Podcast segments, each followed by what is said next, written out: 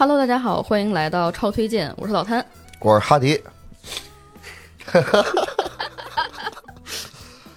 还没怎么着，上来先乐一下。我是那个第二次参加这个节目的哈迪。我们上一期录的时候，确实是他以我一个好朋友的身份来的。然后大家一听，哎，这是哈英雄吗？然后你的声音怎么？是不是因为玩摇滚都 P 成这样了？还有说我嗓音呢是吗？有哦，就是有一个大哥，然后说，哇哦，来了一个帅哥的主播。你们就是没看见，特别想跟你们形容一下，就是哈英雄坐在我对面，然后一身摇滚的装扮，还有那个大紫嘴唇子，是没有什么血色啊，这个生活是比较这个狼狈不堪的啊，都特好奇那听众他怎么能听出这个事儿是一帅哥呢？原来我也听过这个几期老谭的节目，我我没见过老谭，但是一直就觉得老谭是一个就特漂亮一姐姐，你知道吗？就这么开始互插了吗？你这个对，咱们咱们那就是 freestyle 这个 chill 一点啊。行行行，关键就是他还当真的，他还给人家回说：“哎呦，是吗？我是一帅哥。”结果那个人就说：“啊，我就是客气一下。” 就当真了。老他那天就是这个发微信说说那个哈迪你快看，然后大家都说好久不见啊什么的。然后我看完这个其实是非常非常的高兴的。然后呢，这个其实也是我这个时隔一年多，在一个正经的游戏电台里录节目啊，又可以去让这些自己的这些知识储备啊发挥出来。游戏编辑这个身份好像又被这个事儿给激活了。大家上一次夸完哈迪之后特别高兴，然后当时就跟我说：“哎，下一期咱还录吗？”我说：“那录呗。”因为看了一下啊，就上一次 TGA 提名之后的那一个星期，也没有什么新的独立游戏出来。反而是 Steam 秋季促销这个事儿，还是一个比较重大的一个活动节日节点。对对，大家听到我们这一期节目的时候是二十七号，应该距离 Steam 秋促的结束还有两天。我们这一期节目录的时候没有任何的那个指向性的购物导向啊，因为大家其实该买的都差不多了。因为我也发现了，就这一次 Steam 的秋促啊，很多人一开始觉得说可能他会跟 EPIC 那边较劲。可能，比如像《荒野大镖客二》会达到四十九块钱这种新史低呀，但是其实还好，并没有。像是《博德之门三》，然后《赛博朋克2077》的《往日之影》，《艾尔登法环》这些所谓的年度大作，基本上没打。就这些老炮儿游戏啊，就是基本上它都得端着点儿，而且它其实是没有这个太多的就是打骨折的必要的。嗯嗯，主要是不愁卖嘛。对，还有几个就像是新出的。女神异闻录五战略版，火影忍者究极风暴羁绊。现在还有人玩火影的游戏吗？我看这次出了一个新人物，叫做宇智波光，我都不知道是谁。你不知道，我更不知道啊啊！但是我觉得火影的这个就是玩家群体其实还挺多的吧？对，然后如龙的七外传、珊瑚岛这都没打折。如龙七外传因为刚出，所以也不太至于。对，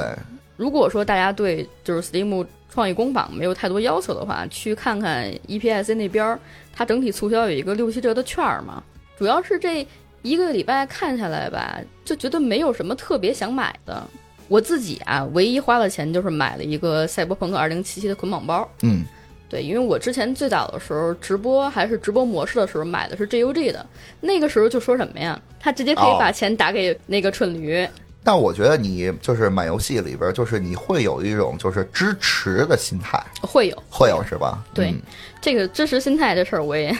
吐槽一嘴，因为我不是前两天刚支持了《大侠立志传》吗？哦，我现在就能憋住，还不至于退款。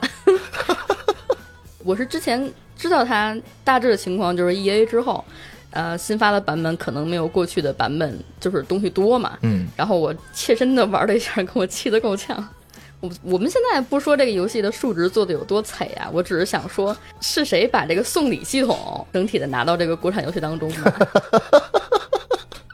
过去咱们玩这个日式 RPG 的时候，比如我要跟一个角色之间，然后就是有一个很强的羁绊，我要跟他做很多的任务。嗯，现在就是我给你送礼，然后我们两个就是亲如兄弟。哦，你屋里所有东西我都可以拿。哦，变得那么的社会啊，特别的有一种就急于求成的那种心态。是。一开始它不是有一个属性加点儿吗？嗯，就是这个加一个力量，那个加一个什么之后，结果我后来看了一下，我说我怎么刚上来玩的时候隐隐的有种别扭，我就上网上查了一下，他们说推荐你所有点数都点在悟性上边儿，你的悟性有多高，你的人物上限就有多高。哎，我玩美式 RPG 啊，就嗯就星空就这种啊，就他不是他不是也加点儿吗？对你知道我加的最多是什么吗？说服，靠，就是好多事儿就是靠我的这个口技啊，然后嗯去买通啊，或者说怎么着的，我都是靠这个。主要我其实还好，我在这一次秋促没花什么钱，我反而是把钱花在那个小岛秀夫的快闪上了。嗯，就那天我是看了一个视频，正好讲的是这个克洛美又一次不做人啊，拍了一个寂静岭升天的真人互动选择剧集，做的真的不如完蛋美女，非常的夸张。这个侮辱这个词汇真是一个脏字儿都没有，但是说这说的真他妈狠，我靠啊！很多人就是在 FZ 时代，包括后来的时候，对科乐美的印象还挺好的嘛。寂静岭，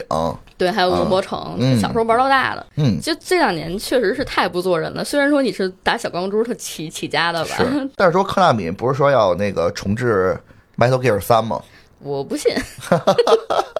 他走这个重置的路子其实是稳赚不赔的，我跟你说。对你这个，他们家有的是 IP 可以重置。嗯，卡普空这两年做重置做的还是挺真诚的。嗯，就是在倒退七八年前啊，我是对这种游戏促销活动是完全没有抵抗力的。对，对，因为它最直接调动的就是玩家捡便宜的心理。你可以借这个机会，然后你会消费这个差不多有一千多块钱。到后来你会发现，你买的这些游戏其实根本就没玩儿。你就不会玩的。那时候有一图你记着吗？有一个男的说，就是你可以夺走我的生命，但是夺走不了我的 Steam 账号。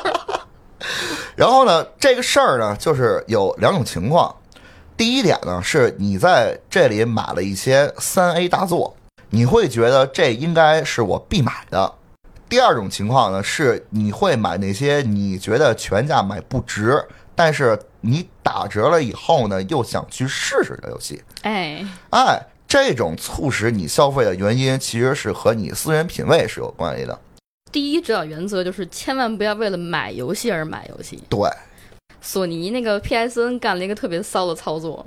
它不是有三个档次吗？第二档就是说你可以玩它库里边基本上所有的第一方游戏，然后第三档就是说他给你加一些所谓的试玩。你知道他这回试玩什么游戏吗？嗯，他给你试玩的第一个游戏是咕噜，让你给你试玩时间是一小时。嗯，第二个试玩游戏是《博德之门三》，哦，让你试玩俩小时。哦，这他妈《博德之门三》俩小时还过场动画还没过完呢，就不让玩了就。然后最损的是底下说了一句说，你当你购入这个游戏的正式版之后，可以继承如常的存档。就是我为什么把 PS 五卖了呀？就是因为我觉得索尼真是就是这个越来越难看了，这两年？不知道在干嘛。对，然后他又抠，又把自个儿还要哄的，就是说特高级，而且这个就是你一对比这个叉 S 叉这边，就是非常明显的高下立判，你知道吗？但是这些玩家的话，可能购买这个 PS 五的这个人数还还是就是非常的稳固。一个方一方面是因为叉 S 叉还在这儿摆着，所以很多人对于买游戏这件事情的热情没那么高。嗯，就是每一次想去买新游戏的话，先看看有没有入库嘛。对，而且现在每个季度差不多都会办一个什么特卖节呀，然后是厂商特卖节这种，嗯，你能够买到促销低价的时候，基本上都买完了都。而且我发现现在好多就是，比如说新进入这个玩家群体的新兴人类啊，嗯大家都会在这种大促销的时候去看榜单。嗯，就是我从最高往往低拉一遍，哦哪个游戏便宜，哪个我没玩过，我就买哪个。是，但是像营销号发完之后，他复制粘贴过来之后，我也不会觉得说营销号他可能每一个人真的就玩过这个游戏。对，而且就是说我我觉得啊，就是说玩家。就是，如果是经历过一回这个导购这这种购买狂潮，或者说黑五啊的这种促销活动的，他以后就后边就会身经百战了。我觉得主要是看这个所谓的营销号跟媒体发的一些促销名单的这个名类啊，只是大家去考虑是否去进行秋促购买的一个维度。我们往前倒吧，尤其是像之前大家都公知的那二零七七刚开始的宣发的时候，一度会导致很多的玩家们对媒体的信任度有下降的。其实我觉得，就是赛博朋克这个游戏的话，在去年或者说它在发几次这个更新以后，这个口碑已经就开始往回涨对，了。有一次更的特别大，我记得是 GOG 下了六十多个 G，本体都没有那么大。对就人家也是花了很大的心思去重新弥补自己的一些当时发布的一些事儿。对，我今天还找 Hardy 来，还有一个情况，就是因为大家都知道他过去是做游戏媒体的嘛，那我是做 UP 主、做营销传媒的，我们两个可能就是对媒体评价那一套还比较熟悉，包括这个新闻稿应该怎么写呀，然后怎么扬长避短呐、对这个东西是很有技巧的。就是而且他不单就是咱们俩不单是作为玩家的这个身份，对吧？可能还比普通玩家多了一个身份。是这样的，上班的事儿归上班的事儿，下下班的事儿还得自己买游戏。媒体评价是否会影响一个玩家购买一款游戏？这个事儿是肯定会的，肯定会，对，并且玩家会特别关注对于这个媒体的评价，即使你不买，也会在首发的时候通过观看媒体的评价对这款游戏进行了解。所以呢，这个时候对于媒体信任的程度的问题就来了，就是我是否能做到让玩家一直相信我的观点，以及我是否有资格去评价这一款游戏，这是一个问题。就比如，就拿我来说啊，就是以前在这个集合的时候，我 favor 的游戏评测是我来做啊。我当时是这款游戏的重度用户，有一年我看了一眼，我自个儿玩了八百多个小时，然后充钱也累计了得有五位数，所以这款游戏我能写出在玩法上的一些深度内容，就是我是真的进行了大量的投入。能做出给特别深度的那个就是核心玩家，然后去看的。如果你不玩进行评论的话，那底下会有人说这个事儿你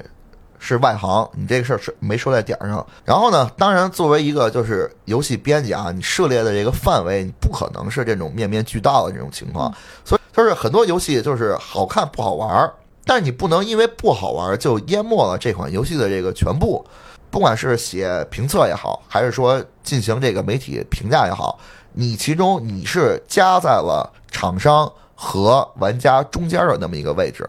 因为我是一直有一个观点，我的观点就是说叫低分看媒体，高分看个人。不是那个叫低分高分看媒体，低分信自己。因为你发现没有，今年我们不说别的游戏啊，就说星空，今年艾珍他们都按照以往的那种尿性，一般都是九分、九点五分，今年给七分，对，就感觉媒体都已经很委婉了，你知道吗？这证明就是实烂。对，最忌讳的一点啊，就是帮这个游戏尬吹，就是第一会让这个玩家觉得你有这种收钱的嫌疑，然后呢，第二就是表明这款游戏你根本就没怎么玩过，然后这是一种最不负责任的做法。厂商是接受对自己的游戏的缺点进行点评的，这个事儿是可以的。但是呢，这个时候呢，还会有一个问题，就是批评的尺度 我想起一个事儿来，啊、就是我上一次写稿子讲宝可梦编年史的时候，当时不是发那个呃哪一部的重置嘛，嗯然后法米通写了一个评语，就写的特别的委婉，说呢这个游戏当中的画面重置系统，然后是非常 可爱的用了。两头身的一个比例，然后呢，没有没有过分的去追求像上一部作品一模一样的那种情况，珍珠钻石。对，嗯主主要是因为大家面对游戏的游玩群众跟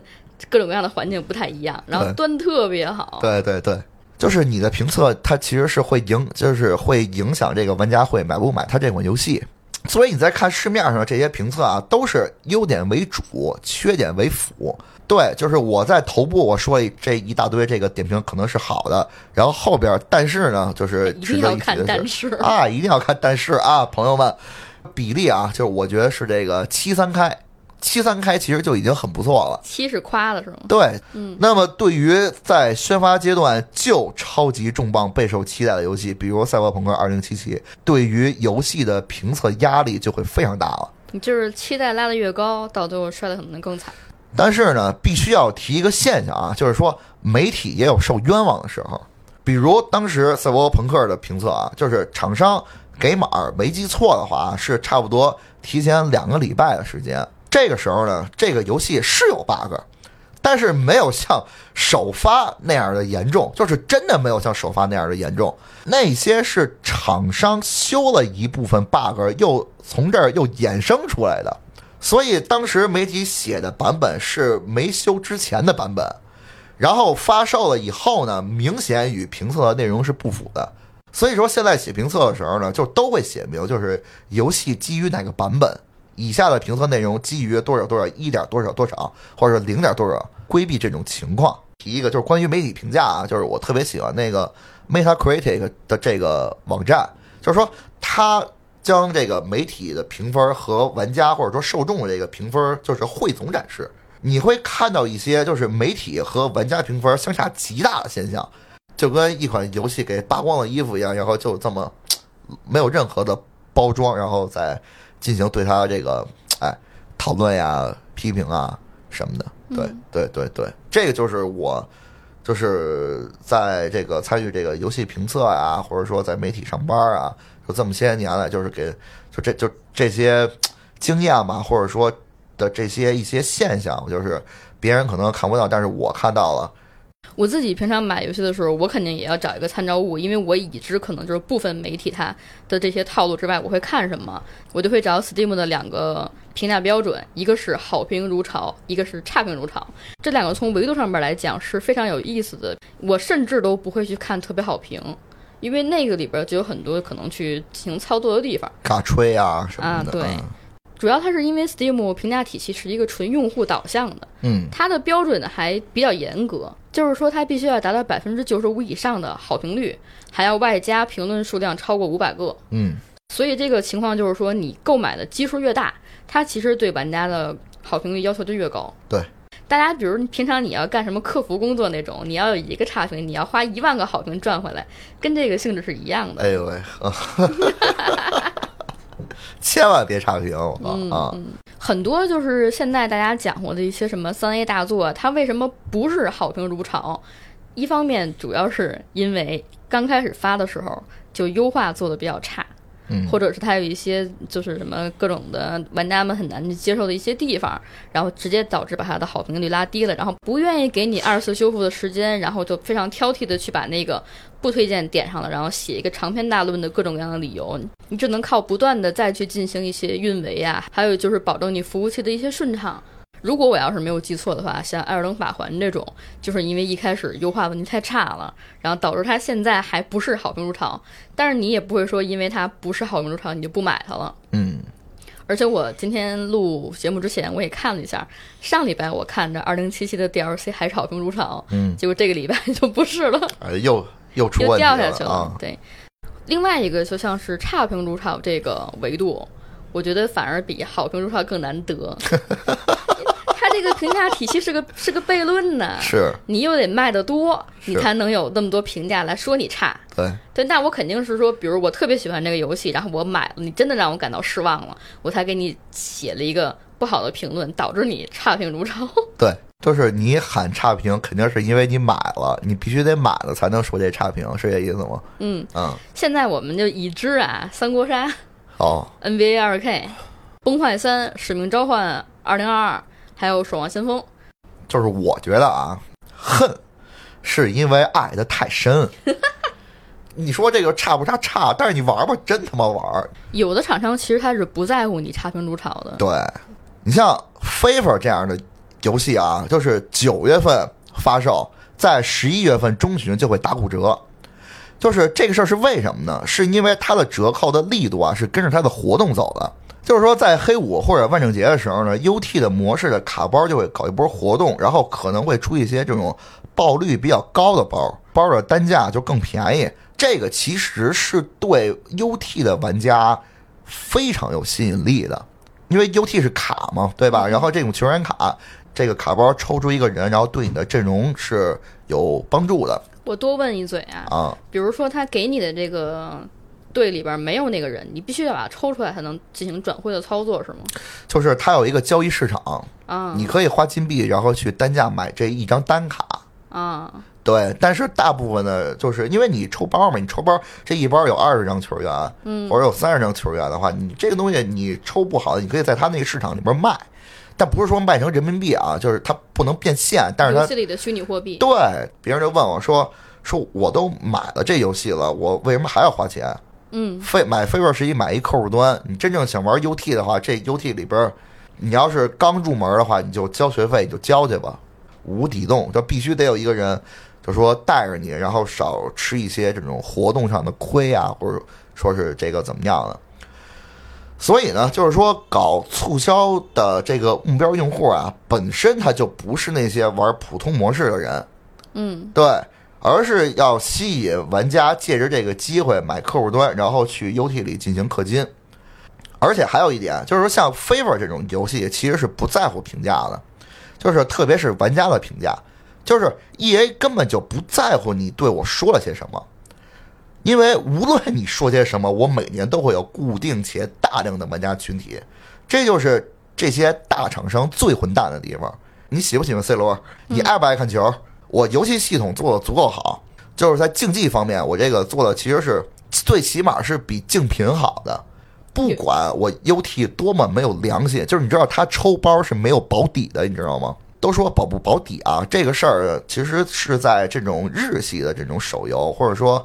国内的这些国产手游里边，可能用这个词儿可能会会用的就比比较多一点。欧美玩家的这个角度上来来讲的话，他们其实就是他们好像那儿就没有保底的这么一个说法。对你，你骂吧，使命召唤被喷烂了，那怎么还有那么多人买啊？你不买怎么喷呀？所以如果没记错的话啊，这个 E A 有百分之七十的收入都来自于飞分，所以你说这事儿可怕不可怕？人家根本不在乎你的差评如潮，对我就告诉你这个事儿，我就是差评，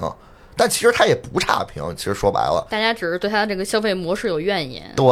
他游戏本身其实做的是就是很就是很不错的，他都没有像二 K 那样不思进取。对他每一代，因为现在你没你没得比了，你知道吗？就是你只能是足球跟篮球比，然后 E A 它是有推动足球游戏发展的责任的。我为什么一直觉得说看 Steam 好评如潮这个标准吧，主要是因为特别省心。嗯，尤其是像现在做超推荐这个独立游戏的时候，对独立游戏的包容度跟支持度还是比较高的，会有那种就是不赐吝教的感觉。嗯还有很多很多人会写非常大的长篇大论给独立游戏提意见，就是没有在正式发售之前放出试玩版的那些制作人看了之后，会因为你的意见然后进行一些修改。多半数的小厂或者个人工作室，他是愿意去打磨那些游戏，它的开发成本也确实比大厂要小很多，反而是独立游戏更容易拿到好评如潮。我们比如说欧美厂，欧美厂就是像育碧这种能把单机游戏做成一个氪金王者的那种厂子吧，它特别能反映出来这个问题。其实我觉得这两年育碧它做的还挺勤勉的，《刺客信条》不变嘛，还是一年一做。就育碧他们家，反而唯一一个好评如潮的独立游戏是《勇敢的心：世界大战》，很多人都应该玩过啊。其实还有一游戏，就是也育碧做的，嗯是《光之子》。《勇敢的心：世界大战》这个游戏是一个反战题材的冒险游戏，它整体的氛围跟艺术风格都做得非常好，中间还混合了一些探索啊、动作跟解谜的要素嘛。就是说我特别喜欢独立游戏的一点，就是它很多的聚焦点不会用一个特别宏大的场面来反映这些所谓的战争，比如它这个游戏就是一战，它是用那种玩家操纵小人物的视角，然后在这个大的战争当中去反思所谓战争能给别人带来的一些什么伤痛。它不会说像，比如是像战地那种，我就给你让你当一个兵，然后在这个战场当中去适应各种各样的兵种，你要怎么样去适应一个就是战争内部人员的一个情况。嗯，对，勇敢的心反而是一个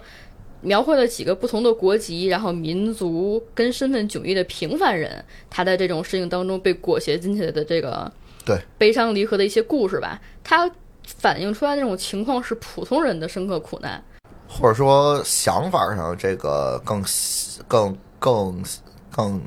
更鲜艳一点儿。我觉得就是做的侧重点有问题，可能大三 A 他更喜欢做的是那种一个恢宏的大场面，然后比如我对这些枪械的使用，我收纳了多少不一样的呃兵种，我收纳了多少不一样的战役，它可能是让大家去体验这个部分多一点儿。它确实是有一些这个创作范式的。对所以这个游戏如果大家没有去之前玩过的话，这次秋促可以稍微关注一下。像育碧这样的厂子之外，还有一个就是 E A，对，这 E A 也是 标准的罐头厂，什么飞车啊，对对，虚拟人生、死亡空间、星球大战，谈谈陨落。嗯星球大战其实明年它不是要发一个新游戏嘛，很多人还是很关注的啊。他们家 E A 不是没有好游戏，他们家百分之八十的游戏差评如潮，或者说评价比较低，都是因为氪金，对然后服务器的问题给拉垮了。对，关键特别讽刺的就是，即便 E A 这样啊，他们家还是有几个好评如潮的游戏，是，但是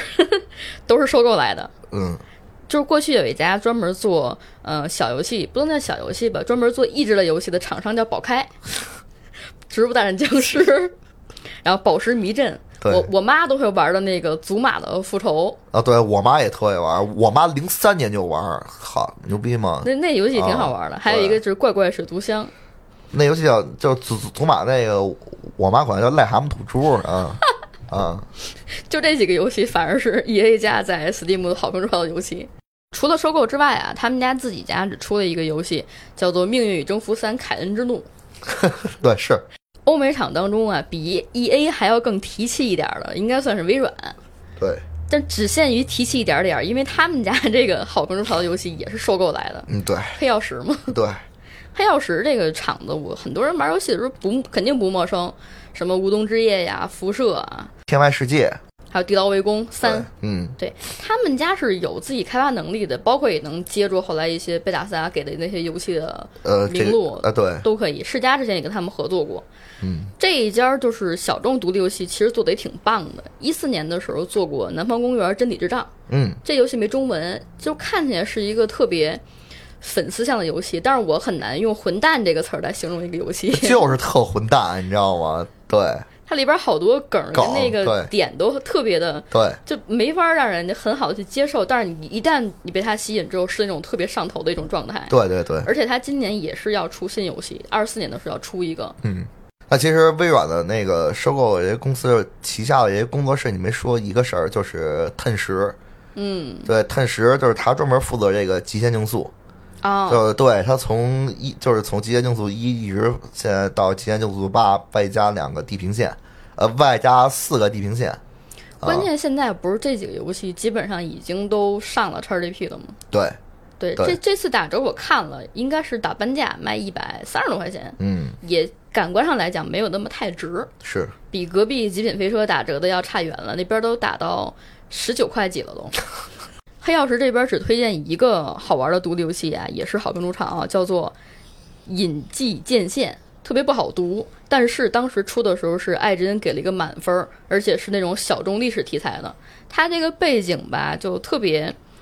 嗯，应该是不是大家会选用那种背景，是十六世纪巴伐利亚地区的一个体验类的侦探游戏。嗯它是可以在那种以小见大的，能够完全反映出来黑曜石制作功力的一个游戏。嗯，咱们在这个游戏当中会扮演一个画家，然后就在这个背景之下进行一个三章内容的游戏，大概是横跨了两代人，整体的时长是十到十五个小时左右。就大家如果特别喜欢就是中世纪文化艺术跟宗教的那种玩家，你会发现它这个游戏当中啊，不论是图案。字体还是说画面，包括是玩家们穿的衣服，它的一些朗诵的诗歌，房间当中的设置，完全就是那个时代当中应该有的那种缩影。整体的游戏节奏也把握得非常好。微软方还有一个游戏好评如潮嘛，叫做《导航员二》。这个工作室是一九年的时候被微软收了，他们家就全都是怪才嘛，然后玩那种高概念美术的。对，你可以发现《导航员》这个游戏真的没有那么好看。对。就甚至有一点就是猎奇的那种画风，类似于《瑞奇与叮当》那种，又收集我都没往那儿说，你知道吗？我都没往他这个竞品上说，或者说，其实我觉得不应该拿它跟瑞奇与叮当去对比，你知道吗？因为它其实是一个是平台跳跃，又是收集，对对，就是瑞奇与叮当，可能对现在的新玩家来讲比较容易去代入。对。嗯，但是导航员这就是一个非常异类，然后又不是那种大众的的那种路线。很多人在有这个游戏刚出的时候，给它一个命名叫做单人成型。我说一句题外话啊，就是我也知道这一次秋速当中双人成型这个游戏之前拿过很多奖，然后呢，很多人也推荐他说，哎呀，五十多块钱你就买一个吧。但是我现在为止，我已经不会给别人再推荐双人成行了。嗯，有一个我个个人非常私人的原因，你知道，双人成行是一个夫妻之间可能闹矛盾，然后因为一些就是感情的问题，然后需要得到孩子的认可，然后从而去恢复自己真身的一个游戏。但它里边有一个关卡设计，就是小象的那个部分，你要把你的女儿最喜欢的小象撕毁了之后，你再骗到你女儿的一滴眼泪，完成这个流程，而且这个小象是必死的。所以我觉得这个情况下来讲，是不是对你的这个整体游玩的这个初衷有一点悖论？啊，我是对这个方面有一些我个人的看法啊。当然，很多人会讲说，说你这个双人成行是因为主要突出你家长跟孩子之间矛盾的问题，你们有互相不理解的这种情况，然后你整个流程玩下来，你会对这个部分有一些新的理解。但是整体的观感上来讲，确实不是特别好。哎，就是你知道，就是说现在这各大商场里边儿，然后它有那种就是跟包机房似的，我知道。对吧？然后玩儿就是双人成行的人巨多，是，是。但是一般都玩不到小象那一关。那，是是是，对，因为他刚开始他也就在这儿待个两三个小时嘛，很。贵的那个。对对对对，嗯，反正像是这种三 D 跳跃平台游戏当中，其实可以玩一下它的前作，同样也是这个组做的游戏啊，叫做《逃出升天》啊。啊，两个男的，然啊后，Way Out，嗯就这个组特别适合做这种同屏双人的游戏，他们特别会做啊，也专门做这个品类也。大家其实也可以看到，现在就是新出的独立游戏在直接入库 XGP 的情况非常多。但是我还想吐槽一下，现在就是也有一个词儿，也有一句话，嗯，叫 “good enough for XGP”，它是评价一个游戏的质量的，好不好？没那么的好，但是呢，给你免费玩儿进 XGP，你玩了，这感觉就已经很可以了，你也没花钱买的去，对吧？心理层次上来讲，我满足了。这是一种质量的标准，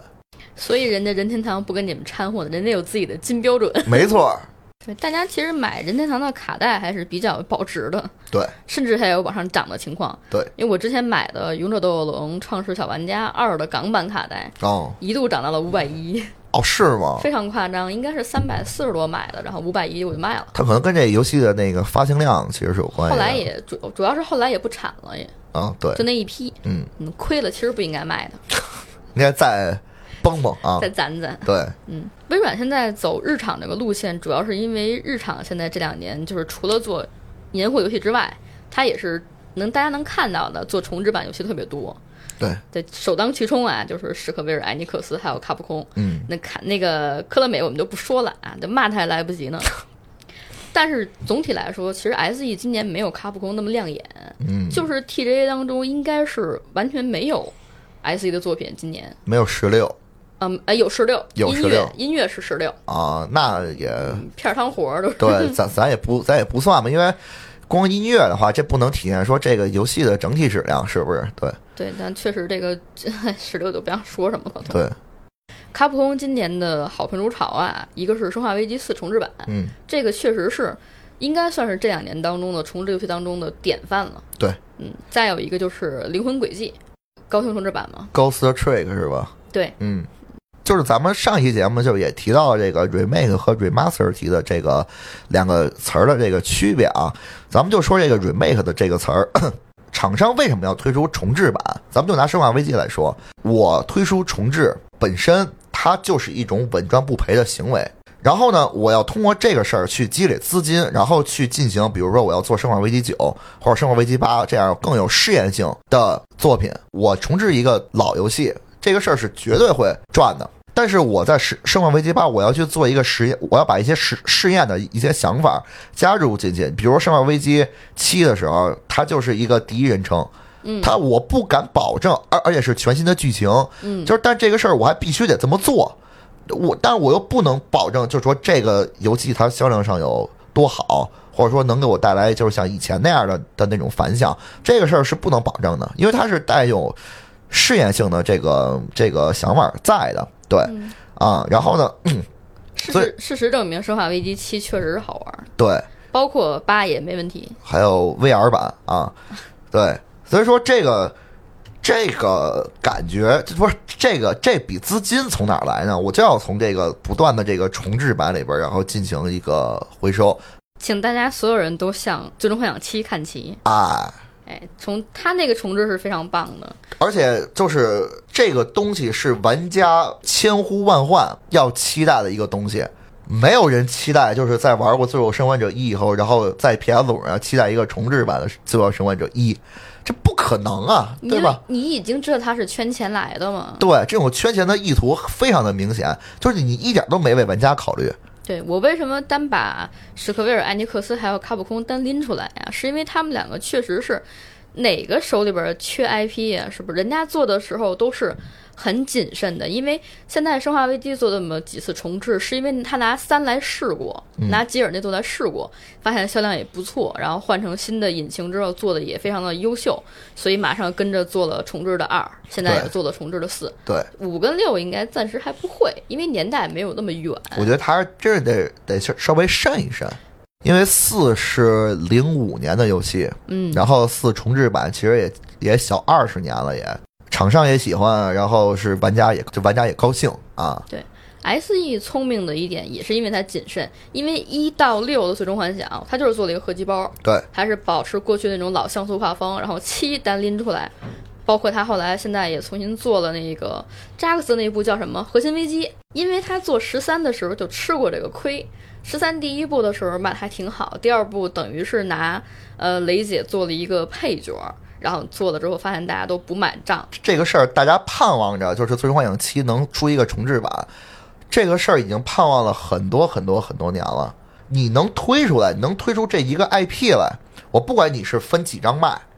你只要能给我做下去，能能在我有生之年我能看到这个事儿，就无条件给你买单。做这种重置版的另外的日常，其实 N 多年前比他们更早去尝试的是世嘉。嗯，如龙的系列，如龙集嘛，对。都重新做过一遍了。对，包括 Steam 好评如潮当中，世嘉其实是比例占的最多的，嗯，也它有 P 五 R，对，有一个 PCG，呃，包括如龙七、如龙零、审判之眼、审判之誓，嗯，这两个新的木村拓哉当典型的这个游戏都是好评如潮。对，大家可能说，比如对如龙啊，你认为之前的历代太多了，你玩起来可能有一些间隔会很麻烦，你其实可以先去试一下审判之剑跟审判之誓。嗯，嗯，当然这两个游戏其实在 PSN 那边已经是免费了，对，买的时候可以稍微斟酌一下。如龙的话，就是我推荐大家，如果你真的不想入这个就是全系列这个坑的话，你可以去玩玩那个维新集一个时代，你可以看成就是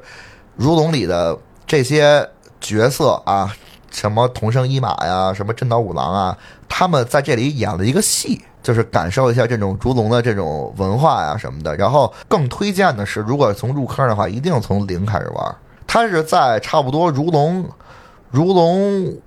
五以后，然后出的。我如果没记错的话，它是 PS 上第一款如龙作品里边算是不那么狗血的。然后再一个就是在这个神视厅啊，你可以玩的东西其实是很多的。反正对于不争气的索尼，我们对他这个圈钱行为也基本上深恶痛绝了。他把自家的战神啊，然后漫威蜘蛛侠都搬过去了嘛。整个索尼系来讲，这两个游戏虽然说是好评如潮，但我并不是特别的推荐大家去买。嗯，一个是价格确实比较夸张啊，太夸张了。但就是你从一个现在已经是白送的战神搬到 Steam 上面去，然后你卖四百多，打完折还二百多，有索尼老给你一种就是说，它这个游戏是奢侈品的感觉，啊是有一点儿。就是我不跌价儿，你知道吗？这个东西我到哪儿我都自个儿端着这个感觉。就是说，如果大家想去体验一下所谓的索尼第一方游戏工作室做的游戏，你还不如去玩那个《地平线：零之曙光》。嗯它的二代算是 PS 五的首发的护航游戏，嗯，但是一代其实一开始做的版本也挺不错的，而且确实卖到价钱的话，这次就是八十六块钱左右，比那两个值多了。我们这个节目最后呢，就把这我自己个人认为在秋促当中啊，比较适合推荐入手，主要的维度就是值啊。嗯，因为其实我感觉还是那个话，大家听这期节目的时候，应该已经都差不多买完了。嗯甭管是三 A 呀、还是你选择的一些自己喜欢的类型，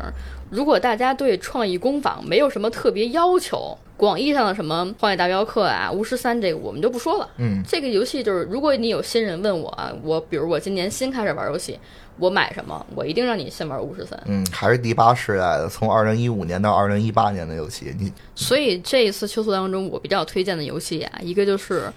底特律：化身为人》，包括他之前厂子里做的《暴雨》跟《超凡双生》。嗯对，这几个是你对多线选择游戏的一个入门款吧，我觉得是。还有就是《神界原罪二》打、哦啊，打折卖了五十三块二嘛。好游戏，对，如果你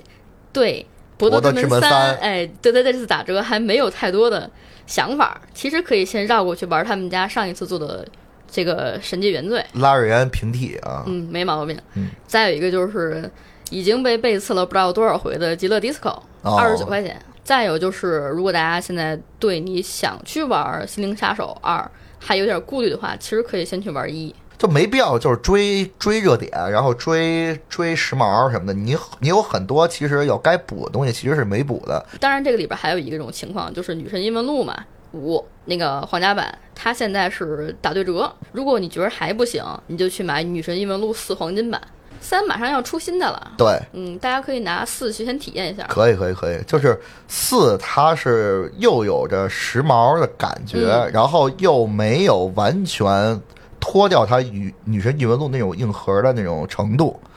嗯，它是这么一个定位。然后五的话，就是把它五的愿景太大了，太大了，对，嗯，这个还要改变日本的这种现状。之后的几个就是甜味儿的啊，什么《求生之路一加二》，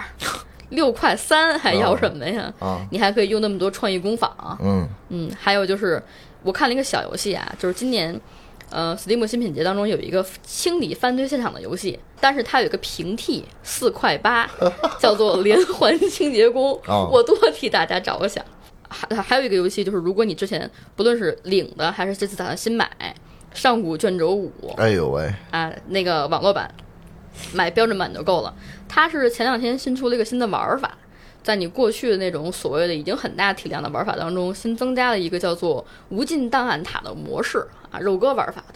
就是你无论往下推多少层都行，你说它也与时俱进了吧？肯定也有。但是我觉得还是别买了，因为你们还买的话，那六什么时候出啊？对，最后一个就是经典的老 IP 啊，九块九，《爱丽丝疯狂回归》哦啊，这个游戏真的一三年的游戏，对，非常好。玩。嗯，那那那一年拿多少奖我已经记不住了，是一个非常就是容易被人家拎出来讲心理类的一个游戏。那会儿刚有 TGA 吧，对吧？嗯，他嗯，它是上海组做的吧？那会儿不叫 TGA，那会儿叫 VGA 啊。嗯，反正呢，如上呢，就是我们今天大概给大家讲的一个内容啊，讲的就是你你要怎么去概括我们今天说的这个话呢？又像一个类似于帮大家去做怎么样选择游戏的标准的一个一个讨论，但是又像是告诉大家不要去完全的信一些所谓能摆在面上的一些事情。评价啊，对，主要还是看。看大家自己去选择，你也可以选择，比如说在这期节目的留言区底下向我们直接提问，对哎，趁着最后还有最后两天的功夫，对对对问一问，哎，有什么游戏可买的呀？我们买什么不亏这种啊？嗯，亏了也概不负责啊。嗯，行，那今天咱们就到这儿了啊。好嘞，好嘞，好嘞，嗯好，拜拜。拜拜拜拜拜拜。